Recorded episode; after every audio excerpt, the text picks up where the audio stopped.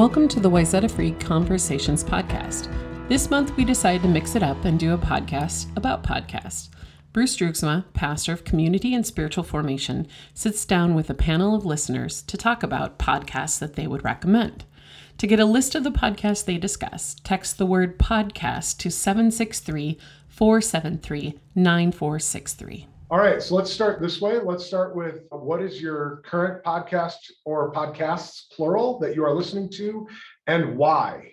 So I'll start off. One of the ones that I really enjoy is a podcast called Broken Record. So this is kind of Scott Dunaway's fault that I found this through a podcast that he introduced me to that connected me with Broken Record, where uh, Malcolm Gladwell and Rick Rubin and a couple of other folks interview or do podcasts with people in the music industry. And so Rick Rubin is a longtime producer, uh, you know, produced legendary albums. And so it's people talking about their art and what makes them tick. It's evangelicals. We like words. We like propositional truth. But in Psalm 51, David talks about truth in the innermost being. There's a kind of truth that goes deeper than words. Words fail us at some point and and we need art. Uh, I think we find truthful art in the secular world as well as in the sacred world or the Christian world. And so I really enjoy listening to uh, these folks dialogue about their art.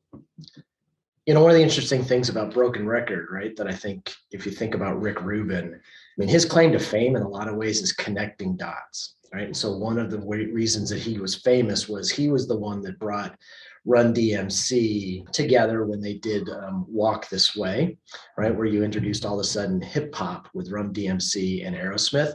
And it was the first time that they'd mainstreamed hip hop. And so there was this interesting connection of different mm-hmm, pieces mm-hmm. together that nobody had ever thought about before. And in that connection, it actually then exposed people to different genres and so I think that's one of the reasons why I think podcasts just in general are interesting because they expose you to different things. And I think that's one of the things that's really powerful about Broken yeah. Record in particular. Yeah. Besides the music aspect, it's the connecting dots. Yeah. Mm-hmm. What's another podcast, Scott, you listen to?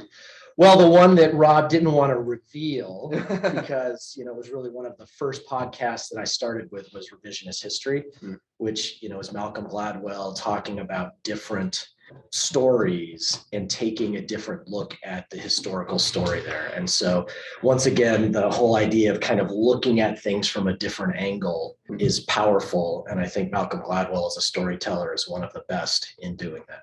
Yeah, a podcast that I have that I really have enjoyed is called The Art of Manliness. The host, Brett McKay, has different people on. He interviews them. I call it like an interview podcast, different authors, um, athletes, I think he's had some pastors on there and he just has good conversations with them. I love how he just draws from so many different places. Uh, I feel like no matter what episode, I'm going to get something from him. He also has historians on there. It's, not just for men. Like my, this is my wife's favorite podcast too. And it's about intentional living. If we look at manliness or adulthood, living the life you want to live, I think he has people on there that are doing something intentional in their lives and helps me to incorporate it as well.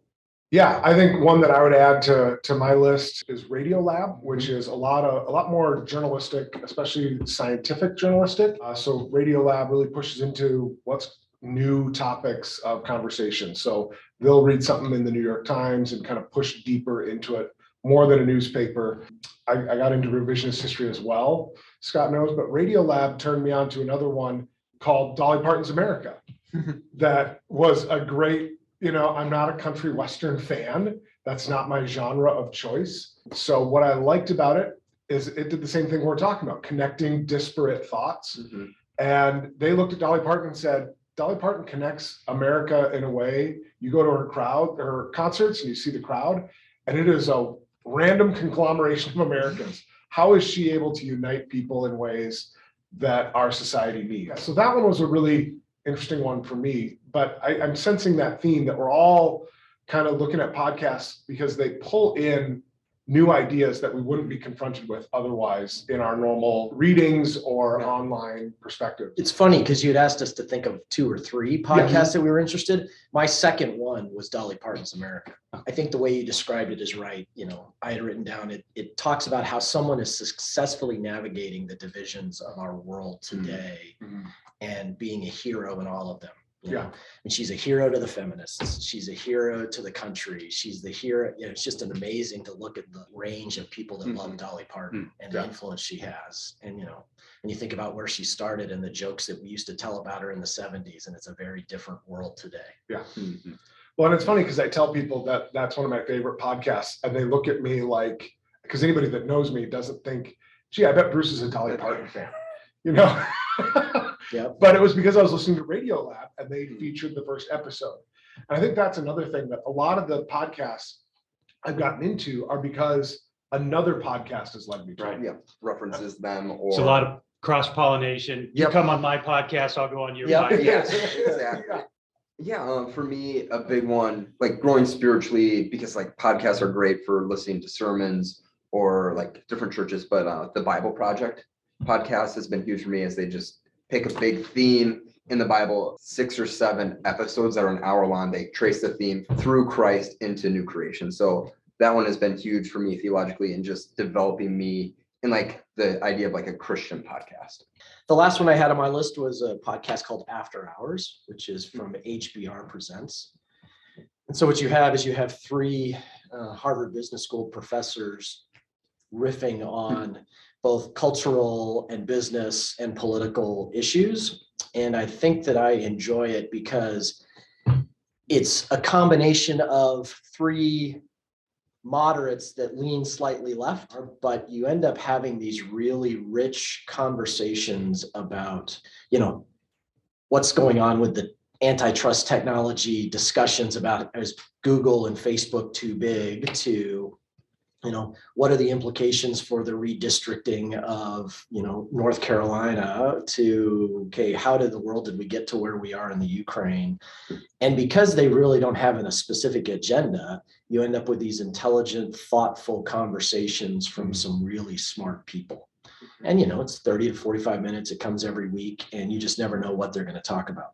Uh, another one that I listen to regularly is called Pass the Mic. So if you remember Jemar Tisby from The Color of Compromise, traces the church's complicity in racism from slavery through Jim Crow through the modern era, white Christian nationalism. He co-hosts with a guy named Tyler Burns. Both of them have spent time in white evangelical spaces. Both of them have some scars that they eventually begin to talk about on the podcast. And what you realize is that their experience is very different. And uh, they bring on other folks who likewise have spent time in white evangelical spaces, Black people who were deeply committed to the project of reconciliation, deeply committed to Christ, found themselves in places where they were sidelined and marginalized. When they began to talk about you know, Michael Brown, Trayvon Martin, Eric Garner, and that list goes on. We've had this fresh division in the last 10 years along the same race lines that have separated the church for hundreds of years now. So I also asked for a couple of episodes, specific episodes that have been influential for you. Does somebody want to start in with a specific episode? Sure. So if nobody listens to a single other podcast, the one podcast that I think everybody should listen to is season two, episode three of Revisionist History. And the title of the episode is Miss Buchanan's Period of Adjustment. And it hmm. completely changed my perspective on so many issues because the general premise of the issue, and I'll, I'll spoil it because it doesn't change the impact, was we all know Brown versus Board of Education, 1954, and, and you're taught in schools that is this wonderful thing that lifted up and changed kind of the direction of race relations in our country. And there's certainly nothing wrong, or, and it certainly was good news to say, you know what, schools have to be desegregated. What we don't learn about, and what then Malcolm spends time talking about, and you realize was that ruling essentially devastated the only professional class of African Americans in the country in 1954 because the only professional job you could have if you were Black in our country then was to be a teacher. Yeah. And when they desegregated the schools, all of the African American kids went to white schools and the white parents had zero interest in having any of their kids being taught by African American teachers. Yeah. And so this entire class was destroyed. Mhm. And then he walks through both what happened and then what the implications are of that. And for me, when I heard it, it totally turned over my thinking and realized how we teach is important Mhm. and it's not nefarious, right? I mean, certainly when I had history teachers in high school talking about Brown versus Board, they weren't hiding anything. They weren't trying to paint a picture. There's just a reality behind it that we never consider. And so for me, it just was life changing Yeah. hearing that episode. Yeah, I listened to that one too, and I would add that one to my list. What was compelling to me is he talks a little bit about statistically, we can see that we've never really recovered Hmm. in that. You know, he Right. talks about the percentage black teachers prior to that and the percentage we have now, and we have not gotten back to that Mhm. number. He also argued that statistically speaking, we've been told the myth that the reason we needed to desegregate the schools is the quality of education was different. And he argues that it wasn't as part of that, that it wasn't, that we did need to desegregate. That wasn't the reason. Right. The quality of Mhm. education Mhm. wasn't the reason. Mhm. That we benefit from learning from other perspectives is the reason we should have desegregated. So I found that to be compelling and I'll piggyback on that because my prime episode I was going to highlight was also from revisionist history, Mm. but it was it was his one called Generous Orthodoxy. And I don't remember what season that is, but generous orthodoxy, his whole argument is this idea that generosity, openness to change, and orthodoxy stand at some level in contradiction with each other, Mm. but we need to hold them in tension. And so he builds this argument. Okay, he takes a theological stance in the argument that I disagree with, but it changed how I saw how I hold my theological views. Hmm. That idea that I need to hold them with some openness to change. Hmm. Um, not changing what I believe, but maybe changing how I live it out. Instead of demanding people change to my belief, what am I willing to give up for my belief is the is the crux. That's in line with the gospel. That's in line with sacrificial love. And I heard it from somebody arguing a theological view that I would Mhm. disagree with. Yeah. So that's mine. That's interesting because generous orthodoxy is the main tenet of Denver Seminary where I'm attending. Of like, just let's be open to each other's ideas. Um, because there's a lot of theological issues that are like third level. And let's not make that the big deal, but let's be generous with someone who holds that view because we're we're in the same camp. I mean, the further up you go in the primary tenets of our faith, like the third level, let's be generous with each other. Well, and it's still a generosity in stance. Yes, Even exactly. even if I encounter somebody who has a has a level one belief that's different from me, how do I maintain a sacrificial stance in Yep. that rather than yeah, being generous, listening, being open to their perspective. Yeah, and what it makes me think of is kind of going back to that that idea that scripture is full of metaphors. You know, sin. We're very concerned about sin. Well, it, it means something like missing the mark, you know. So you have this image of a bow and an arrow and a and a target over there. And when we try to build the towers of theology upon upon words that that the Bible gives to us as metaphors, sometimes that, that's not a sufficient foundation at, at the risk of being sacrilegious, I want to say that we can improve our metaphors in dialogue with others Mhm. and maybe begin to build bridges across, you know, what, you know, what otherwise look like deep chasms. I, I this is Yeah, great no. because because I mean this centers around the whole conversation we want to have. Mhm. the whole conversation is if we believe that all truth is God's, how do we find truth in non non-Christian, non-biblical sources? The first question is, is that a true statement? Mhm. Does godly truth exist in non-Christian sources? And I think the four of us would say yes, and we're highlighting these examples. You know, the, the podcasts we're citing, there are some Christian podcasts in our list, but there are some that are very much not.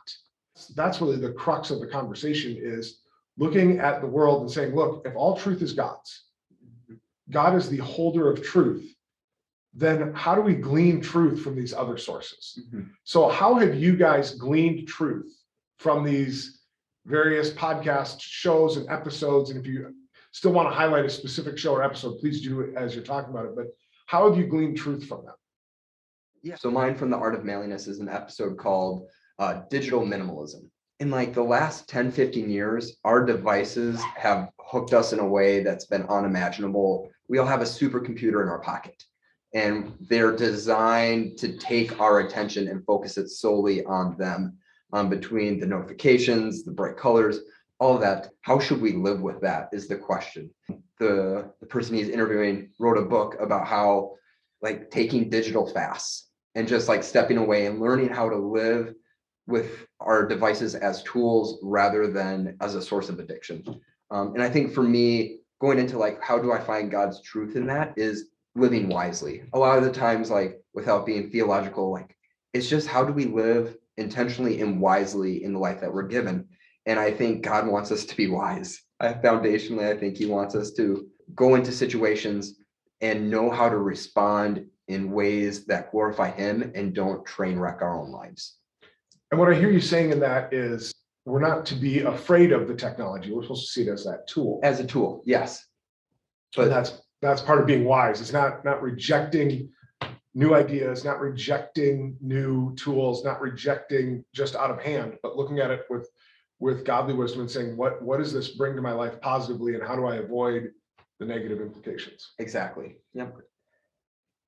Yeah, for me, I mean, the, one of the foundations of God's truth is that I need to love everyone around me, regardless of whether they agree with my theological or doctrinal positions. Mm-hmm. As I think about my listening of podcasts and hearing other stories, it helps me understand other people's experiences. It helps me understand other people's perspectives, which allows me to develop empathy for people, then facilitates the ability to love them mm-hmm. and not think about them as the other, which is such an easy trap for people to fall into, whether you're an evangelical Christian or somebody else. Mm-hmm.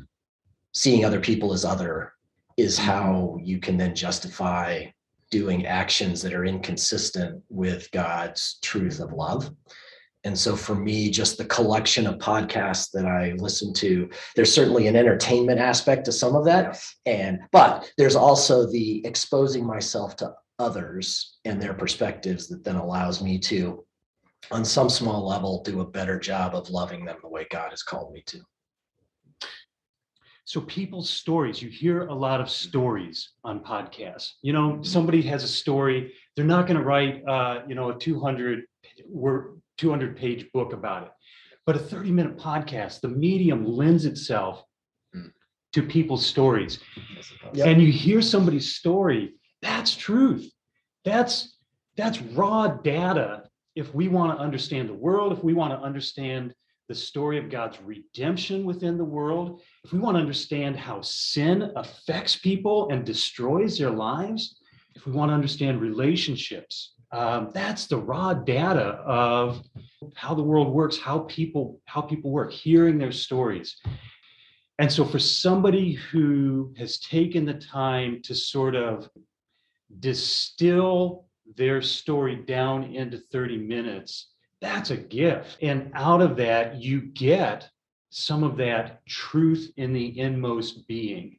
And that gives you, that paints a picture that is so much richer than dogmatic statements about um, about how theology works.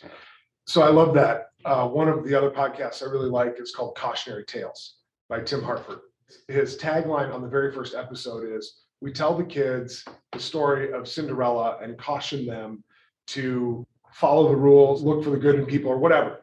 He goes, I tell you stories once the kids are in bed. I tell you stories that are for the adults mm. that warn us how we live mm. our life and and they're not all doom and gloom and they aren't for adults meaning that they're rated r. So he talks about one of the stories is about an oil tanker that's late and it goes charging through a gap. And despite the piling up evidence that they're off track and off course they continue going and they continue speeding up. And then he breaks it down why. Well now you have the story the raw data mm-hmm. and you can disagree with his conclusion but you have the the rationale behind it. Mm-hmm. And he comes at it from a statistician's point of view, because that's what he is. his argument on that episode is that we get so invested in our decision making process that once the contradictory data comes up, we feel it's too late to turn around. Yeah. Because the ramifications of turning around are so great. And he argues that sometimes the ramifications of not turning around are even greater. Yes. And and that's the the where I look at myself and go, where have I not turned around and I need to still? Mm-hmm. Because I can see that in my own life. I can see the times where I refuse to turn around because no, I'm doubling down instead of instead of hearing Yeah. contradictory data. I'm Yeah. doubling down, whether that's on driving in a snowstorm Yes. Yep. or whether that's, you know, because we have the reservation. Cautionary Tales was not on my list, but I do listen to that one as well. Mhm. And one of my favorite episodes there, kind of along those lines, was he did one on Florence Nightingale. Mm-hmm. And he talked about the fact that she was really the first person to introduce visual graphics in trying to make an argument to change behaviors. And her motivations were all great. And she certainly changed behaviors around antibiotics and how we treat people in situations. But he pulls up to say, but look, if you look at this, she was absolutely manipulating the data to tell the story at which she Mhm. wanted to tell. And so you can't just hold on to the data to Mhm. make the decisions. You also have to understand the person trying to tell the story and what's their motivation. Right. And it was just a, it was just a fun cautionary tale to say, hey, Yeah. Fortnite, Florence Nightingale is great. And Mm-hmm. what she did was important, but let's recognize that she manipulated the data just like then the person who is, you know, on one of those news shows that we're not Yeah. kind of bought into, whichever direction that's Uh-huh. manipulating the Yeah. data. Yeah. And so it's less about the data and more about the motivations. Yeah, more about Which- the person showing the data. Yeah, which Yeah. as a sidebar, he wrote a book, Tim Harford. I forget the title of the book, but it's 10 rules for dealing with statistics. And he goes Mm. through some of that stuff in, in a lot more detail. So if that's, and it's fantastic because he's really writing it as a counter argument to How to Lie with Statistics, which was a famous book that came out years ago. So his, it's, it's interesting because his point with Florence Nightingale, it, that is his point. Mhm. But his other point in the book is also that, but we still need to realize that statistics are a real thing And important, and we shouldn't manipulate them. Yeah. Yeah. yeah. So there's, there's, it's, it's a complicated Mhm. conversation and I think it's great. Yeah, and all this talk about stories, like I can't not think of This American Life Mm, as like kind of the epitome of like storytelling podcasts of like in depth, telling a story. And then the the Moth podcast where like Mhm. people go up and just tell their own unedited story. And so like I I know with those like kind of that cautionary tale, just listening to someone's raw story like moves our hearts. Yeah. And, and we and we want that so so badly and to learn from each other. And so like we have this opportunity to learn from so many more people than just who are in our immediate circles um, by listening to podcasts. Well, and shameless plug, if you're interested in interesting stories, Christy Peel from our church has a podcast called Flip Your Script. It's all about people responding to a change in life. And she interviews Terry Esau from our church and Mhm. about how he went from writing commercial jingles to starting nonprofits giving away bikes and uh, guitars now. that ability to say, we're going to look at this and look at your story. And it's not just entertainment. You know, it causes you to step back and go, where can I learn from somebody else? Where can I take somebody else's story and use it in a way that allows me to see the world differently, change how I view things, mm-hmm. adapt, all of those. and impact. And Like, impact. because we all, I think we all want our stories to have impact. And that's why I think we talk about podcasts because they've impacted us and who knows from this conversation, we might impact someone listening. You said impact, and could I put the word transformation with that? Yeah. That Absolutely. when we camp on sort of systematic theology that doesn't necessarily transform us on the inside, but when mm-hmm. we relate to each other through stories, through the, the experiences that we share, I think sometimes that has a deeper impact, a deeper, you know, when we talk about transformation, changing into a person who naturally does the thing that we've all our lives been trying so hard to do through through gritting the teeth. Mm-hmm.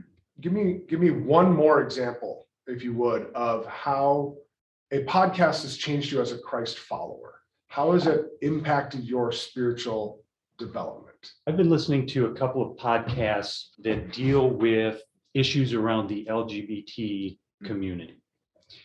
And uh, one is a secular podcast. It's called Gender, a Wider Lens. One of the co hosts is a woman named Stella O'Malley, who has just the most amazing Irish uh, accent. You know, you listen to it for that, if, if no other reason. Sasha Ayad is the other person. They are therapists who work within that community.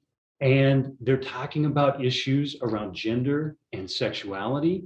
And so I set that next to a podcast that is hosted by a, a group of Christians. Some are straight, some are gay, both men and women. Some are living uh, celibate lives as gay people. Some are saying uh, coming coming at this from a different perspective. It has changed the way that I think about gender and sexuality. Um, I don't point in saying that is not to say um, that that I want to challenge orthodox beliefs. My my point in saying that is that I see I see a tremendous amount of value in building bridges between communities that both believe themselves to be very, very far apart. So many people in, in the gay community came through evangelical churches, prayed to God at age 13, God, make me straight. Mhm. Very, very few find that God changes that for them. Mhm. And yet, God, if we believe in his sovereignty, if we trust him, God has a plan for people who uh, experience gender and experience sexuality differently than us. I think we have a lot to learn from people who this is their life experience. So obviously, I talked about the perspective of love. The other one, another podcast that I really enjoy is called Against the Rules um, by Michael Lewis, who's the Blind Side, Liar's Poker, kind of a lot of great stuff. And his first season or second season was about the coach and kind of just looking at coaches in our culture. His first season was about the referee Mhm. and understanding the various parts of our world where we have judges that are trying to make things fair. For me, I think that whole season was interesting to help understand kind of the dynamic of rules and how they change and how perspectives change. And if I think about how that impacted my Christian walk, right? I mean, judge, do not judge. That stuff runs around everywhere in you know Jesus's messages. And so to have a kind of a secular person, or I don't even know what Michael Lewis's, you know, perspectives on the world are, so I shouldn't say whether he's a Christian or not, but to have Michael Lewis talking about the different dynamics of judging in our culture, it just highlights how important it is to be careful and tread lightly Mhm. in that world. I might have to give that one a listen because judging versus discerning is a theme that seems to be popping up in my life a lot lately. Mhm. Just the whole judging versus discerning that we are called to test the spirits and yet called, you know, judge not lest you be judged. Well, how does that, how does that play Yeah. Together? So that's really interesting. Yeah, uh, for me, um, particularly with that Art of Manliness podcast, the host is remarkably uninteresting. in, in- in the sense that I think he works really hard to draw out whoever he's interviewing. Mhm. And I so often want to be the center of attention. Listening to this this guy who go to his website and see like what he produces, like he's really interesting. But on the podcast, his main focus is to let the one he's interviewing shine. Learning how to like when I'm in conversation with someone, how do I help them have the best experience possible? How do I let them show their best selves without trying to promote myself? Not even like his, the conversation he's having, but just how he has the conversations. Well, thanks, guys. I think it's been a great conversation. I think that's a good spot to stop. I think I thank you for your time, and I want to honor that. And uh, this has been the Wayzata Free Conversations podcast. Thanks for joining us. You've been listening to the Wayzata Free Conversations podcast. For more information about Wayzata Free Church, please check out wayzatafree.org or download our app available on the App Store or on Google Play.